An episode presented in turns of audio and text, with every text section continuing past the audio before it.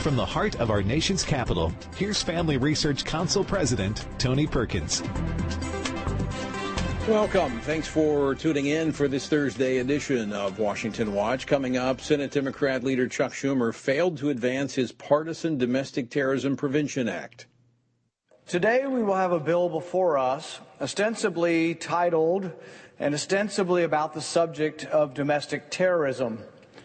But this bill would be more accurately called the Democrat plan to brand and insult our police and soldiers as white supremacists and neo Nazis. That was Kentucky Senator Rand Paul prior to today's vote. We'll dig a little deeper into both the vote outcome and the bill with FRC Director of Federal Affairs, Mary Beth Waddell. And what is really behind the Democrats' push to expand government power domestically? North Carolina Congressman Dan Bishop, a member of the House Judiciary Committee who opposed the terrorism bill, joins me in just a moment. And sadly, in the wake of the Texas school shooting, the religious hostility of the left is once again on full display. These families, my colleagues, don't want thoughts and prayers. They want their elected leaders to respond to their suffering. That was Democrat Senate leader Chuck Schumer. Now, anticipating the worn out calls for gun control, Texas Governor Greg, Greg Abbott said this yesterday. I know people like to try to oversimplify this. Uh, let's talk about some real facts. And, and that is, there are, quote, real gun laws in Chicago. There are, quote, real gun laws in New York. There are real gun laws in California. I hate to say this, but there are more people who were shot every weekend in Chicago than there are in schools in Texas. And we need to realize that, that people who think that, well, maybe if we just implement tougher gun laws, it's going to solve it. Chicago and LA and New York disprove that thesis. So, what are the real facts? We'll get them from John Lott, President, Crime Prevention Research Center. And as we discussed yesterday, our society is filling the minds of children with all types of violence and immorality. And then, you know, we're shocked when they engage in violent and immoral acts. You know, we must address the vo- moral void in our nation. But in the meantime, we can take practical steps to make sure that our schools are safer. How do we do that? Well, Josiah O'Neill, a law enforcement officer and security consultant in Southern California, joins me for that conversation. And historically, in times of tragedy, Americans looked to the pulpit for answers. They sought meaning and understanding from the Bible. Now, we know that the number of Americans that are looking to pastors for answers is declining. But a new survey from the Cultural Research Center at Arizona Christian University shows fewer pulpits actually believe the Bible has the answers. So, could that be a factor in why people are not looking to the church? We're going to talk about that with George Barna. He's the Director of Research at ACU and a Senior Fellow for the Center for Biblical Worldview here at FRC. The website is tonyperkins.com. Lots of resources there for you. I encourage you to check it out and invite your friends to look at it as well. Today's word comes from 1 Samuel chapter 18 verse 14. It reads as follows: Saul was afraid of David because the Lord was with him, but had departed from Saul. Now you have to ask the question, why did Saul, who held the position of king, fear David? Because David held the position of power. Well, how did David have the power? It's because of his posture of humility and obedience before God. As God promised the children of Israel back in Deuteronomy chapter 11, verse 25, he said, If they would choose to obey and fear him, this is his promise. No man shall be able to stand against you. The Lord your God will put the dread of you and the fear of you upon all the land where you tread. We see that played out in the life of David. To find out more about the reading plan, go to frc.org slash Bible. As we mentioned, our nation has experienced two horrific tragedies this month that deeply sadden all of us. Of course, this has also led to calls for action, and today a Democrat backed bill on domestic terrorism aimed at responding to the Buffalo mass shooting stalled in the Senate with no Republican senators supporting it. Of course, you have to ask the question why. Joining me now to uh, give us the details on this vote today and to discuss uh, the key issues of opposition from Republicans is Mary Beth Waddell, Director of Federal Affairs here at FRC. Mary Beth, welcome back to Washington Watch. Great to be back with you, Tony. Thank you.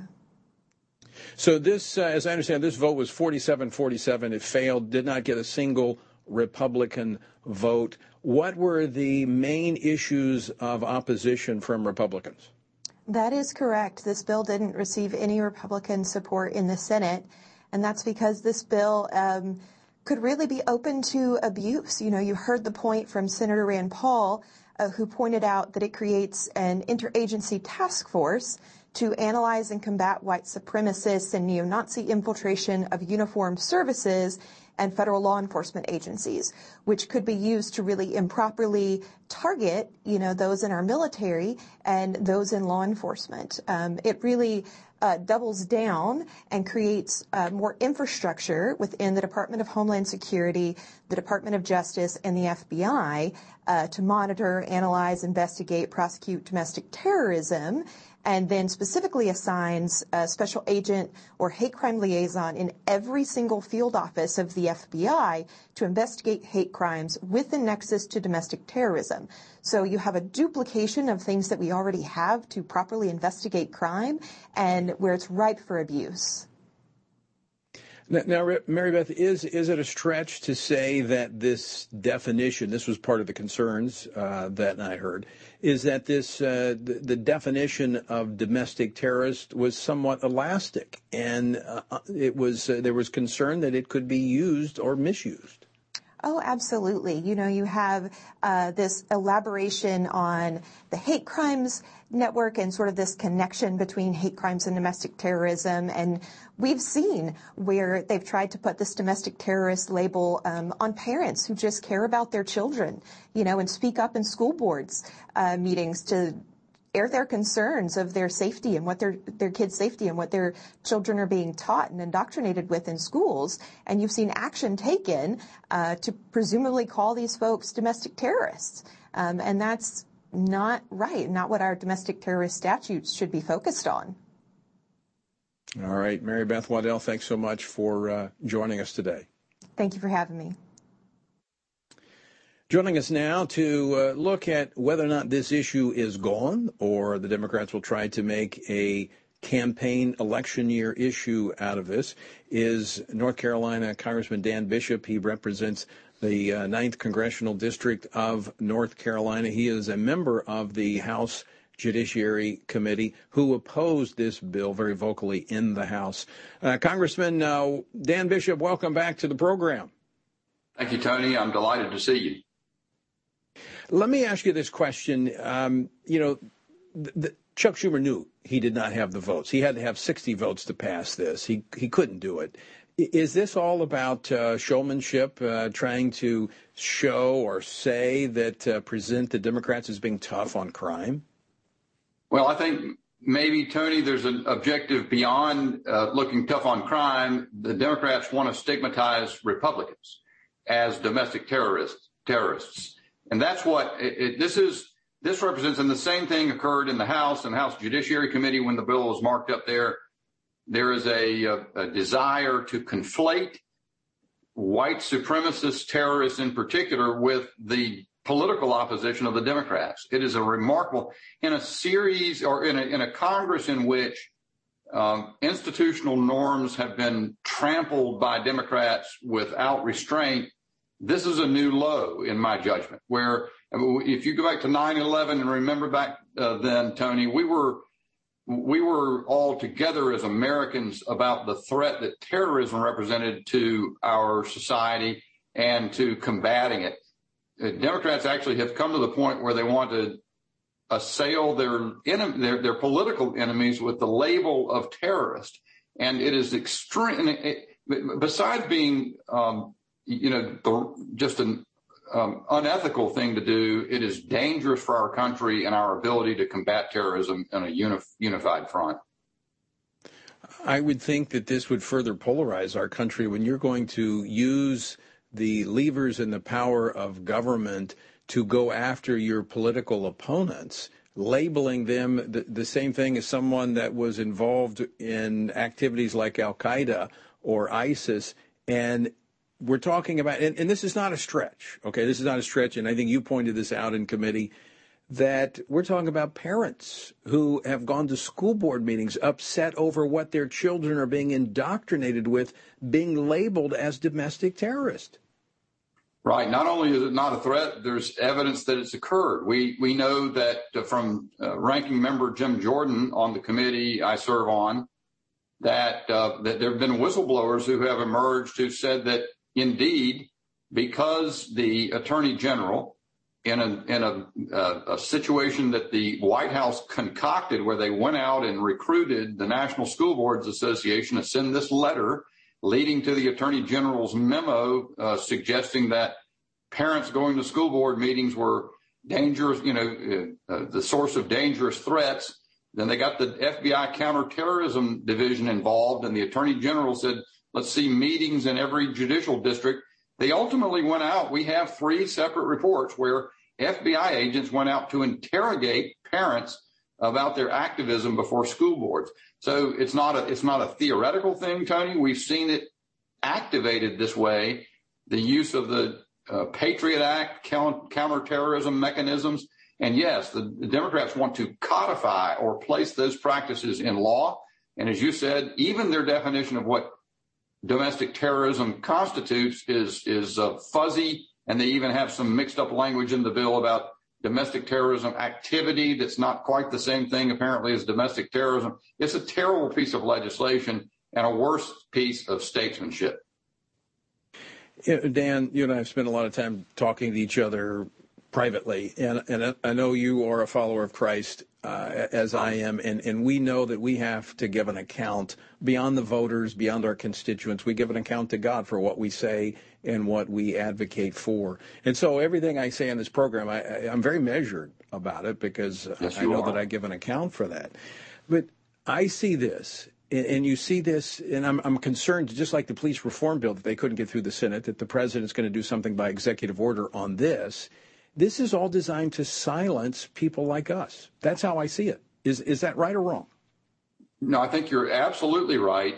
Look, Tony, if if domestic terrorism were uh, the were correctly focused upon and uh, the the right things were being done, that bill would be bipartisan overwhelmingly. Uh, and so th- this is how you know I mean it's just absurd to suggest that well Republicans are soft on domestic terrorism or any form of terrorism they just they they don't want to reach a constructive result to attack right. a specific problem. And if that's so, then indeed, what is the what is the objective? It is it is the most grotesque form of stigmatization, stigmatizing your political opponent. And when and when we talk about the domestic terrorism with the FBI and the parents at school boards, they're, they're doing the same thing. It's a politicization of the law enforcement uh, mechanisms of the country and I'm, it's a very, it's a, yeah, as you say, I don't seek to exaggerate either. It is an extremely dangerous place for our country to be. Yes, it is. Any political party would do that. Yep, uh, you're absolutely right. Dan Bishop, we're out of time. Thanks so much for uh, joining us today. Always great to see you, my friend. Thank you, Tony. Likewise. Folks, stick with us. We're coming back with more on the other side of the break.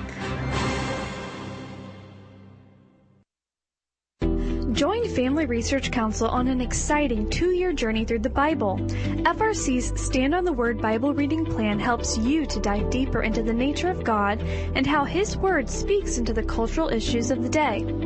God has given us the Bible as a way to understand the world. By studying the Bible, we can see God's plan unfold throughout the past and be encouraged by how the truth of Scripture is still relevant in our current day and will be into the future. The Stand on the Word reading plan engagingly and thoughtfully takes you through the daily scripture to help you stay grounded in God's truth. You can start this reading plan with Family Research Council today. When you sign up, we'll text you every Sunday with daily passages and questions that help prepare you for conversations with your family and friends. Visit frc.org/bible to begin this journey through the Bible today. Although most Americans believe they have a biblical worldview, studies show that most of our friends and neighbors, including those who attend church, don't think about the day's moral and cultural issues through a biblical lens. That is why Family Research Council's Center for Biblical Worldview was created. The center serves to help Christians understand the importance of Scripture, why it must be authoritative, and how it can equip believers to advance and defend the faith in the workplace, in schools, in their communities, and in the public square. The experts at FRC Center for Biblical Worldview provide resources to help prepare believers to give a scriptural answer to our culture's most pressing questions. Access these free resources at frc.org/worldview.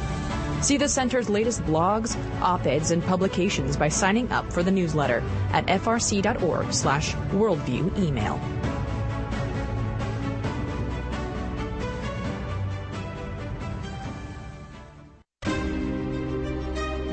Want to be able to stay up to date on conservative news? Are you looking for Christian resources to help you stay politically engaged? Then download Family Research Council's Stand Firm app. With all of our content available at your fingertips, you will conveniently be able to stay up to date throughout your busy day. The Stand Firm app will give you access to a variety of resources, such as our most recent radio programs, social media posts, and publications. Additionally, you will have the opportunity to take action and make your voice heard by contacting your elected officials on the issues that most concern you.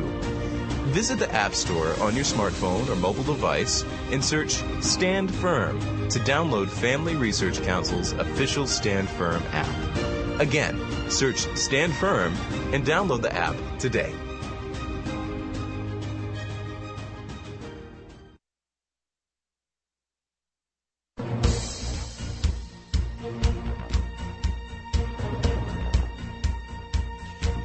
This is Washington Watch. I'm Tony Perkins, your host. Good to have you with us on this Thursday afternoon. Um, you know, just to, uh, to, kind of tag on to what I was saying with uh, Congressman Bishop, uh, you know, I'm very measured in how I describe these things, and, and I do know a little bit about uh, terrorism. I served, uh, I was with the State Department as a contractor for about five years, working in anti-terrorism. I spent ten years on the police uh, on the street as a police officer, so I know I, I know what I'm talking about when I see these things, and and I'm very concerned as as the, congressman said, as we politicize domestic terrorism to use it as a weapon, as a tool to go after political opponents, it not only endangers our country from a standpoint of not being able to discern the real threats, but it also continues to increase the polarization in our country and keeps us from reaching solutions. And it's it's just very, very dangerous when you begin to uh, weaponize the government to go after your political opponents. And that's exactly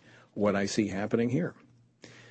All right, elementary schools uh, this week after this uh, this shooting, the immediate cry was to uh, to do something, particularly something involving gun control. And, and and every time this happens, we get the same thing. And and and the you know the, the, this demand for gun control, the whole thing can be deafening. But if the proposal for more gun control laws, which President Biden and the Democrats are demanding, actually worked, wouldn't gun violence be solved in places like New York City, Chicago, and even in Washington, D.C.? Well, joining now to discuss this is John Lott. He's the president of the Crime Prevention Research Center. John, welcome to Washington Watch. Well, thanks for having me on. I appreciate it. So, so John, let me ask you this: Is the, is there a positive cor- correlation between strict gun laws and the absence of gun violence, or is it the opposite? Which the cities that have the strictest gun laws being among the jurisdictions with the highest rates of gun violence? Which is it? Well, uh, what you find is that when places adopt stricter gun control laws, there tends to be an increase in violent crime. Uh, I'll give you a, a simple example. Every place in the world that's banned either all guns or all handguns has seen an increase in murder. I mean, you think out of randomness, you'd get at least one time where it went down or at least stayed the same. And yet every single time it's gone up. It's just not places like Washington, D.C. or Chicago, which have had handgun bans.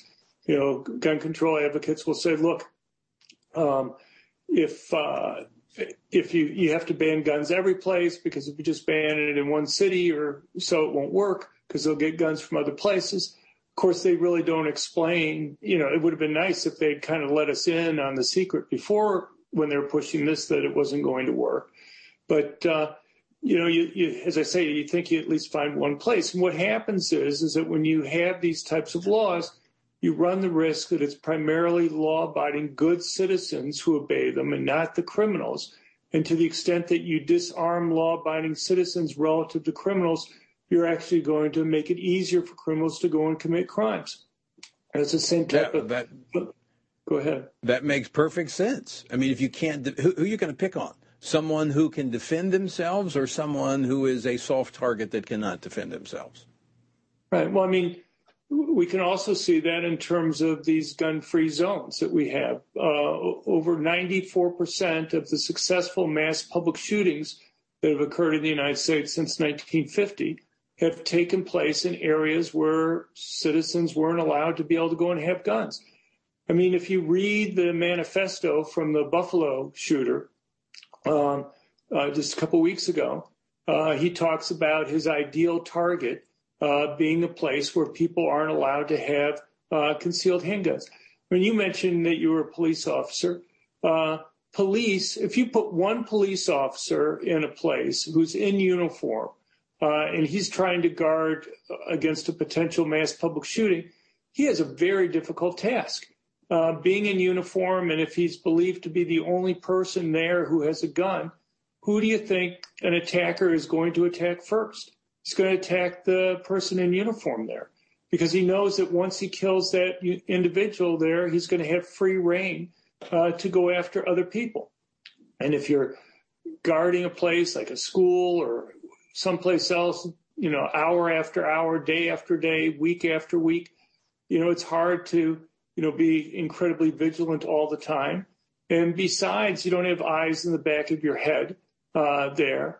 Uh, you know, this Buffalo shooter had cased the grocery store beforehand. He knew that there was one uh, armed guard that was there who was in uniform. He knew where the, the guard would be stationed. Uh, you know, so it's not too surprising that he's the first person that he would take out in something like this.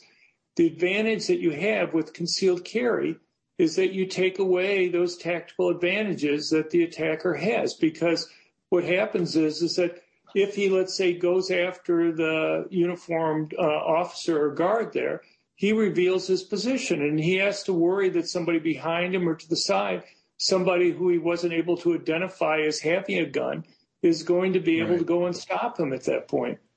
And right. so it actually and, and makes it people, safer for the officer or the guard that's going to be there. People don't realize that the police are only about 1% of the population. It's kind of hard for 1% to protect the other 99%. It's um, less than I, I want to get to one. I want, yeah, it is declining as more and more are kind of driven from law enforcement because of this whole uh, hostility we've seen from the left toward law enforcement. But I want to very quickly, we're almost out of time. Your research has found that 92% violent crimes do not involve guns. Quickly tell us about that because I think that's very significant. Right. Well, I guess I'm, given how much I'm in this, I'm kind of surprised that other people don't realize that. But yeah, over 92% of violent crimes does not involve guns in any way. We recently just did a survey, hired McLaughlin and Associates. The average likely voter out there thinks that over slightly over 46% of violent crime involves guns. And, you know, that's not really too surprising given that uh, Biden uh, and many Democrats uh, focus on a gun only policy. I mean, Biden's given four addresses on violent crime uh, he's mentioned police four times, and when he mentions police, it's in terms of police enforcing gun control laws. He hasn't mentioned anything about prosecutors not prosecuting violent criminals. He hasn't mentioned anything about, uh, you know, cuts in police budgets or restrictions on what police can do or large numbers of inmates being released from jails or other things. But look, the bottom line is you fight gun violence in the same way that you fight any other type of violent crime. You have to make it risky for criminals to go and commit crimes. And you right. make that with higher arrest rates, higher conviction rates, longer prison sentences. Yeah. Uh, John, we're, we're up against a break, but uh, fascinating conversation. I'm going to get you back on again, and we're going to we're going to continue this conversation. Thanks so much for being with us. Folks, stick with us. We're coming back on the other side of this break with more Washington Watch. Most of us have at least one friend or family member who is pro choice or have engaged with someone who doesn't share our pro life views. As Christians, we are called to defend the weak and to speak truth in love. When we advocate for the unborn, we must do so in a way that is both honest and loving. At Family Research Council, we recognize the inherent dignity of every human life, from conception until natural death. The value of human life is not conditional upon its usefulness to others or an arbitrary evaluation of a person's quality of life. Rather, the value of human life is unconditional because God, the author of life, has created all humans in his image. FRC's Center for Human Dignity exists to give a voice to the voiceless by helping others speak up for those who cannot speak for themselves. Access our free resources at frc.org/life so that you can address abortion, human trafficking, pornography, and more. Attention university students, do you feel called to promote faith, family, and freedom in public policy and the culture? Are you hoping to grow in Christian leadership? Then join Family Research Council for an unforgettable internship. FRC's 12 to 15 week internship program is designed to educate university students who are passionate about public service and who believe that a biblical worldview is necessary for government to serve the people and for culture to thrive. As an intern, you work alongside FRC's experts who will invest in your personal and professional development as you prepare to make a kingdom impact in the world. This paid internship offers free housing in DC, allowing you to experience community with other faithful conservatives in the nation's capital. For more information and to apply, visit frc.org slash internships. That's frc.org slash internships.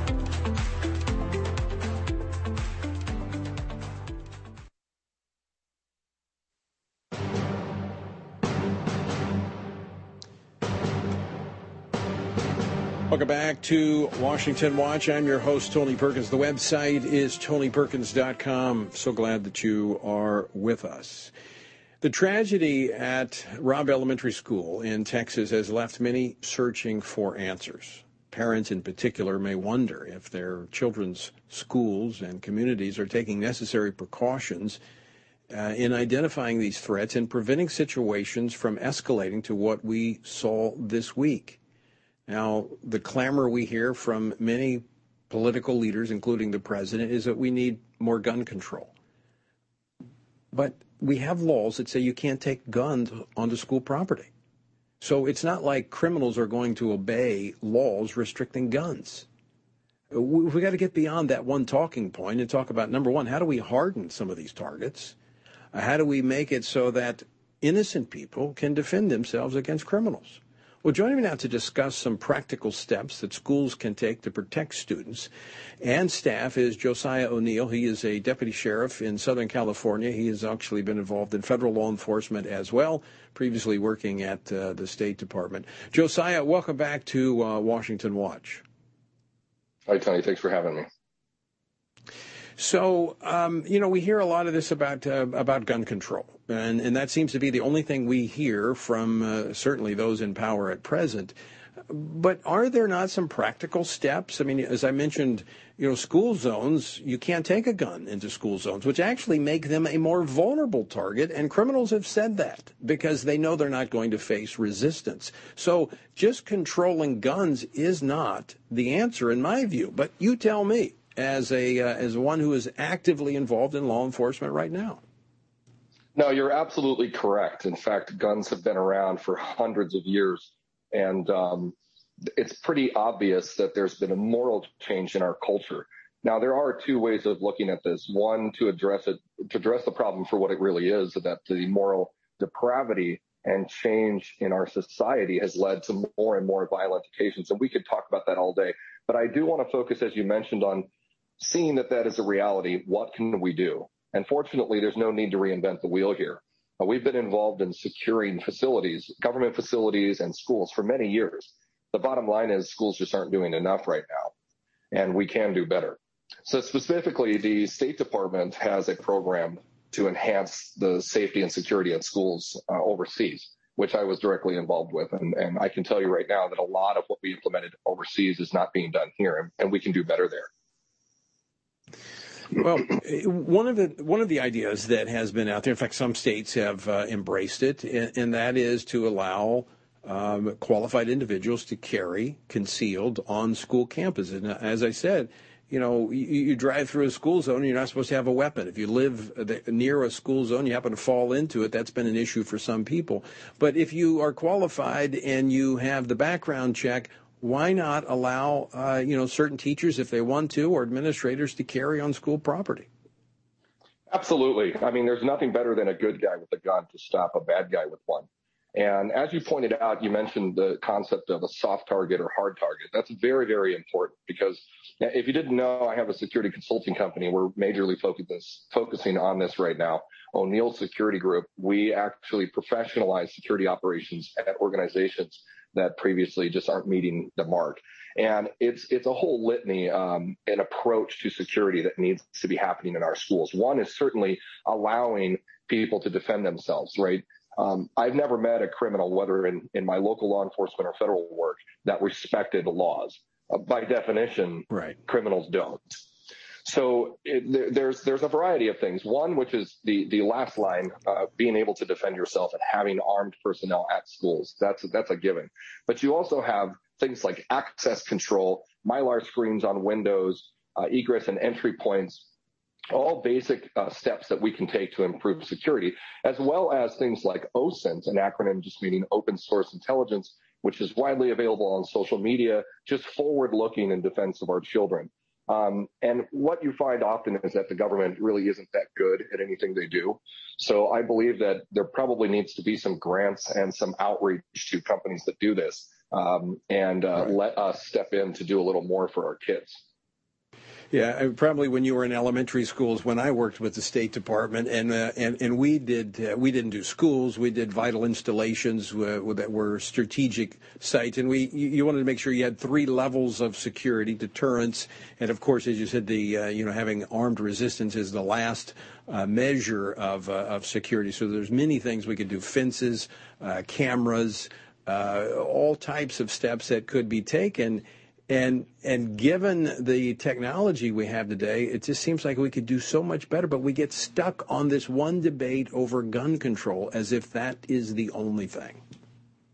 Well, not to take away from the horrific tragedy, but it's it's it's quite ironic to see the left virtue signaling about gun control every time we have innocents suffering.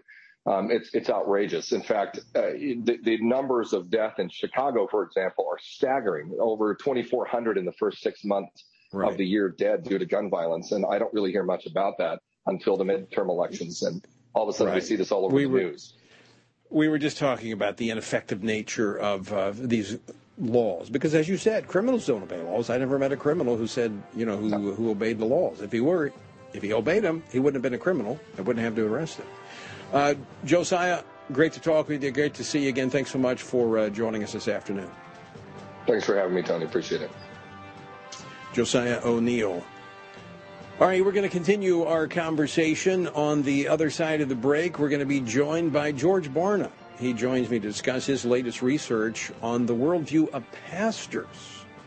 Now, this has uh, significant implications with what we're talking about because if the schools aren't doing it, if the culture isn't doing it, and parents aren't really doing it, we need the churches and we need the pastors to lead the way. We'll talk about that next here on Washington Watch. Don't go away.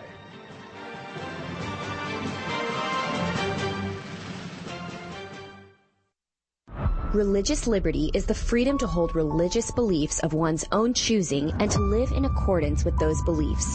It is an inherent human right. Therefore, Family Research Council's Center for Religious Liberty strives to advance religious liberty for all people of all faiths.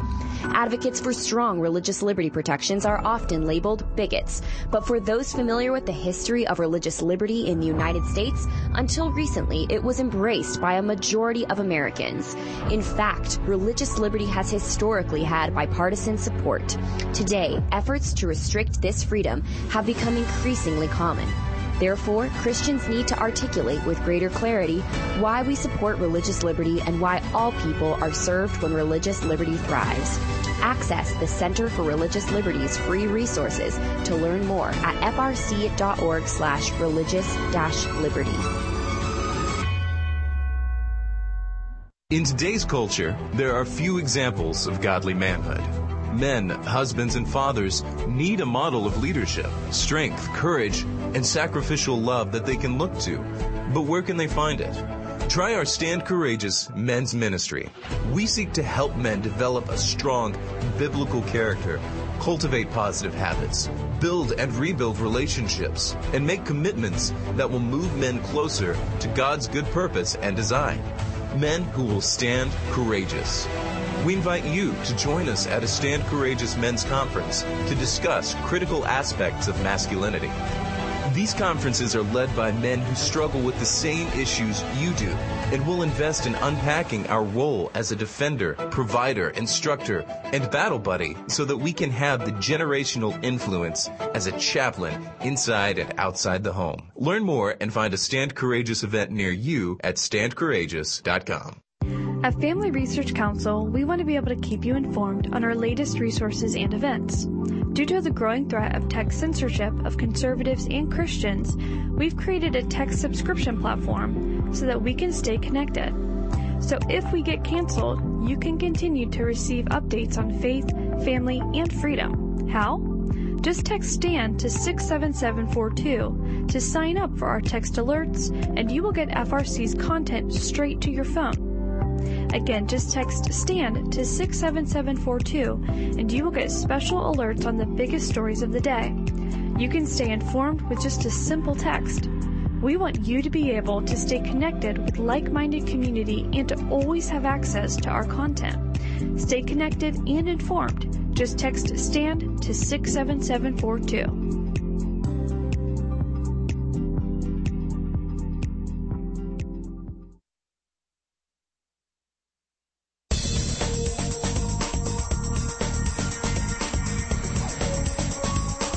This is Washington Watch. I'm Tony Perkins. Good to have you with us. The website, tonyperkins.com.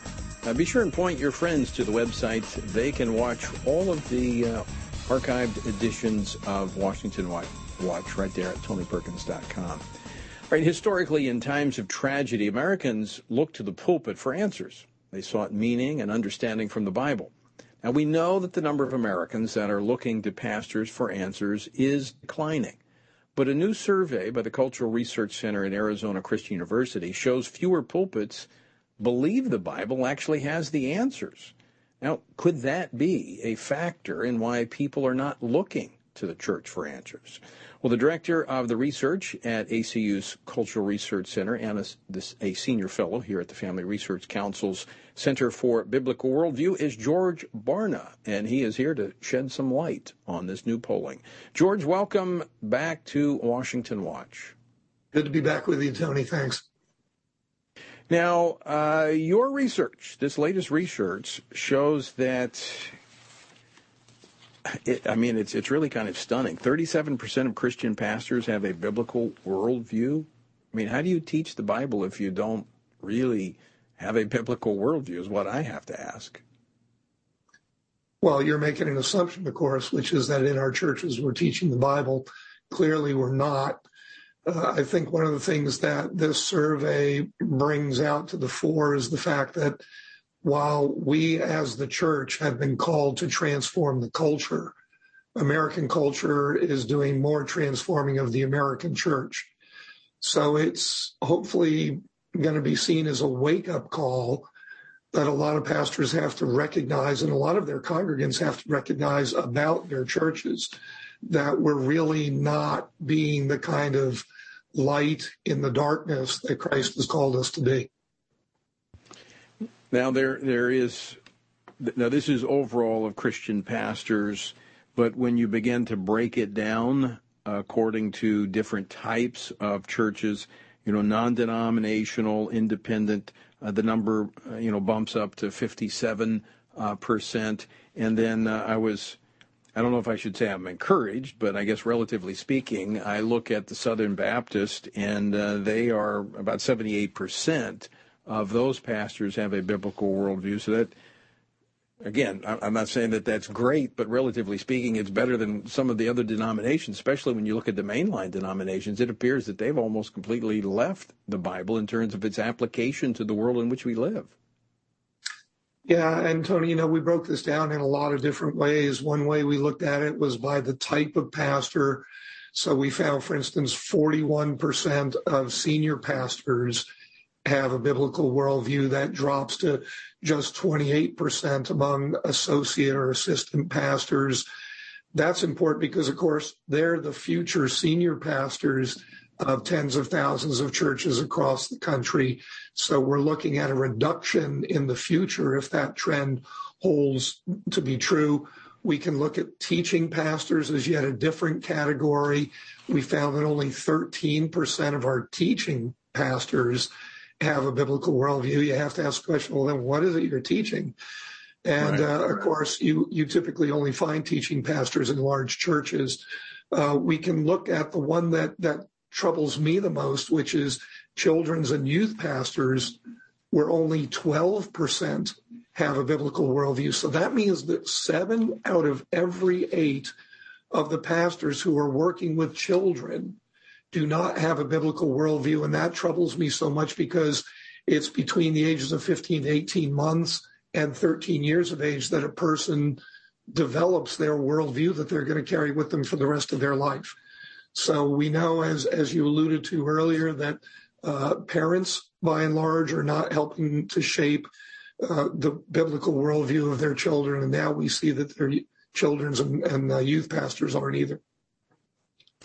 All right, let me, uh, George. I, I I love to jump into this and look at this data. You know that because you and I have a lot of conversations about it. But sometimes I get ahead of myself.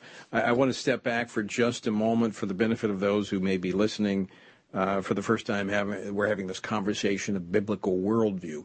What does that mean? What does it mean? I know, and I know there's like a 54 questions that you ask to define this, but generally speaking, define biblical worldview.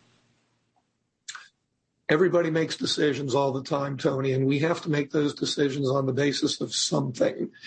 And so we make those choices on the basis of our worldview which essentially is the intellectual, emotional, and spiritual filter that we have that enables us to make sense of the world around us and our place within it. So our worldview is the thing that helps us to determine right from wrong, good from bad, appropriate from inappropriate. It helps us to determine what kind of a person we want to be, how we want to be seen by others, what kind of reputation we want to have, what kind of a legacy we want to leave, what kind of an impact we want to have on the lives of others around us. Our worldview is the thing that determines all of those choices that we make. Everybody has a worldview. It develops very young. We refine it during our teens and 20s, but it rarely changes after, let's say, our early to mid 20s we carry it with us the rest of our life. So, a couple of important factors you just said that everyone has one. You may not recognize what it is, but you have one, and that it, it's very important that you have the right worldview, but it's also important. The first step would be knowing what kind of worldview you have, because that's how you're going to make decisions, life, uh, you know, important life decisions. And central to a biblical worldview is the Bible. That's why it's called a biblical worldview. You, you have to be in the Word, you have to know the Word, and for most people, that starts with someone who is teaching the Word to them, helping them understand it. So it goes back to the pastor, it goes back to that youth leader, it goes back to that Sunday school teacher. So if we have a deficit of worldview, biblical worldview in the church, I mean, that does not speak well for Christian homes because what is going to be their source? biblically, of course, as you know, it's the parents who have the primary responsibility of shaping the worldview of their children. But it's the community of faith that has the responsibility of helping to equip and to support those parents in the process of developing that worldview. So when you have a community of faith that Maybe it doesn't really believe in the Bible. Maybe it doesn't consistently teach biblical truth. Maybe it doesn't hold people accountable for how they're living. Because keep in mind also something else about a biblical worldview. It sounds like it's all beliefs, but it's not. It's a combination of beliefs and behavior because you do what you believe. Right, and so your right, worldview right. really has to shape your behavior as well as what you what you think about what you believe to be true. So yeah, that community of faith plays an absolutely critical role in this. And one of the things that we've learned over the last few years and all the research we're doing, now I understand it better now that we have this research in hand, is that those people who have a biblical worldview, it has been largely shaped through the coaching or mentoring of another individual who has that biblical worldview and is willing to come alongside them and not only teach it to them, but also model it for them and help them to be accountable for the choices that they're making. Again, you and I have had many conversations about this because we're both passionate about this issue, and this is why we have the Center for Biblical Worldview at FRC. And folks, we've got resources available at frc.org in our Center for Biblical Worldview, taking these issues and looking at them from a biblical perspective, breaking them down according to Scripture. But George, uh, to to your point, I think at the tip of the spear is the parents, because the Scripture in Deuteronomy uh, chapter six, they're the ones instructed to teach the children. Of course, we've got to break this cycle because we have this, you know, this declining uh, biblical worldview among the population, among those in, in the church. So we, have got to break that cycle. I think parents are the best way to do it, but we've got to have at the same time churches reinforcing and actually equipping the parents to be able to do this at that very critical age, as you pointed out, between 15, 18 months and 13 years. And in addition to that, we've also got to think about the environments in which we're placing our children. So they're going to spend a lot of time in school. And we have to ask the question, are the public schools the best place to not only inculcate that worldview, but, but to nurture it, a biblical worldview? Yes, the, the public schools will teach a worldview, but you've got to take a close look at what worldview are they going to teach? Is it what we want our children consistently exposed to? And we've got to be looking at the arts and entertainment media that we allow our children to be exposed to because we know that of everything that, that I've been studying, it's the arts and entertainment media that are having the single most dramatic impact on the worldview development of our children. And and again, who it goes back to the parents in terms of being the gatekeepers of what they let into their to their homes. Um, I, I, I want to ask you this question because if we have it, you know, 37% of all Christian pastors, 57% of non-denominational independent, 51% of evangelical Protestant, charismatic Pentecostals 37%, mainline Protestant 32%, holiness 28%, traditional black Protestant 9%, Roman Catholic 6%. Those are the worldview numbers. How do you know if you're in a church as to whether or not they, the pastor, has a biblical worldview and he is uh, teaching that to you and to your family? What, what are the best ways to detect that? Yeah, I, think that's really the $64,000 question, Tony. Now, because what we're talking about now is that if you're going to be a Christian, you need to be an informed consumer of uh, uh biblical faith.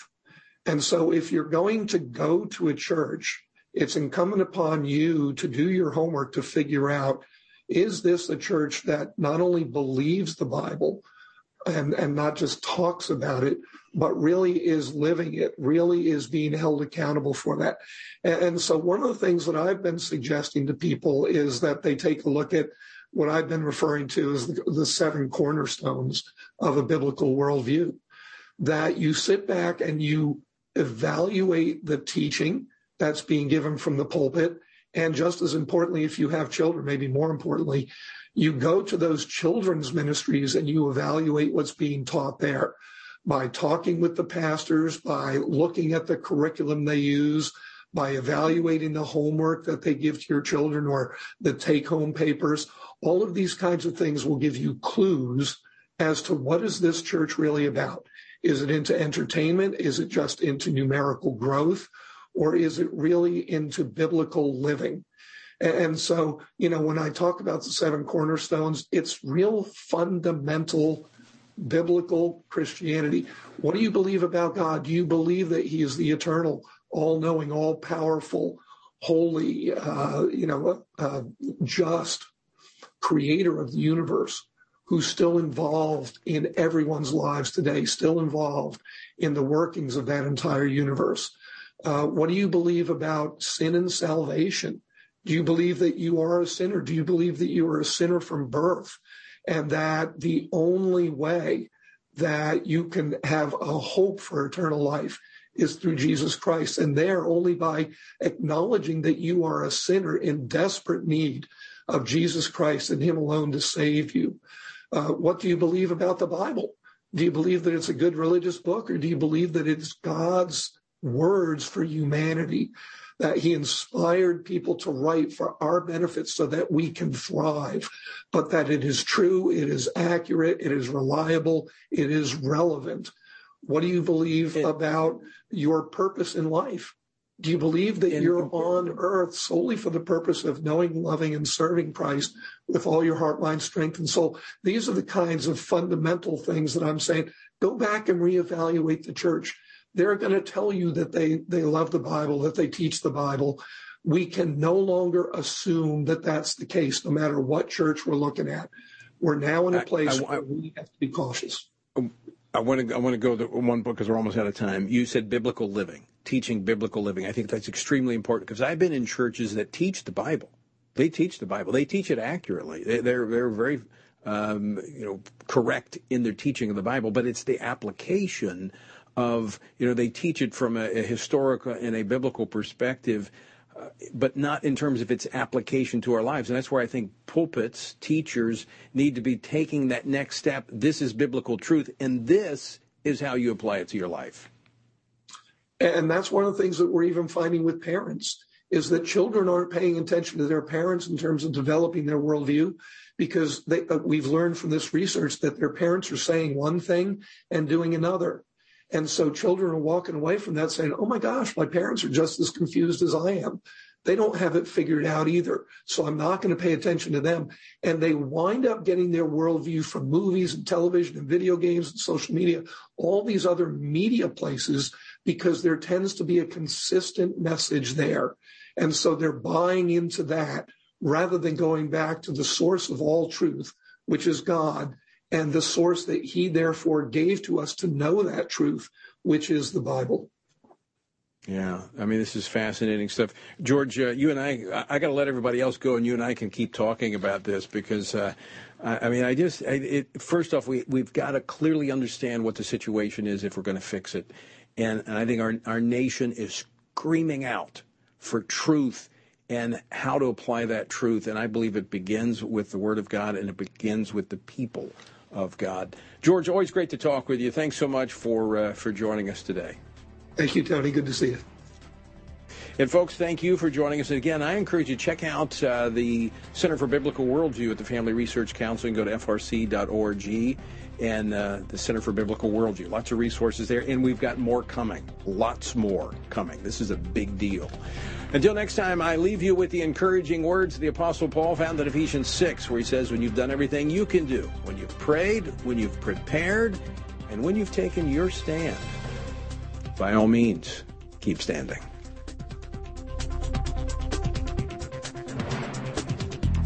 Washington Watch with Tony Perkins is brought to you by Family Research Council and is entirely listener supported. Portions of the show discussing candidates are brought to you by Family Research Council Action. For more information on anything you've heard today, or to find out how you can partner with us in our ongoing efforts to promote faith, family, and freedom, visit TonyPerkins.com. Also, to leave a comment about Washington Watch, call our watch line at 1 866 372 7234. That's 1 866 372 7234.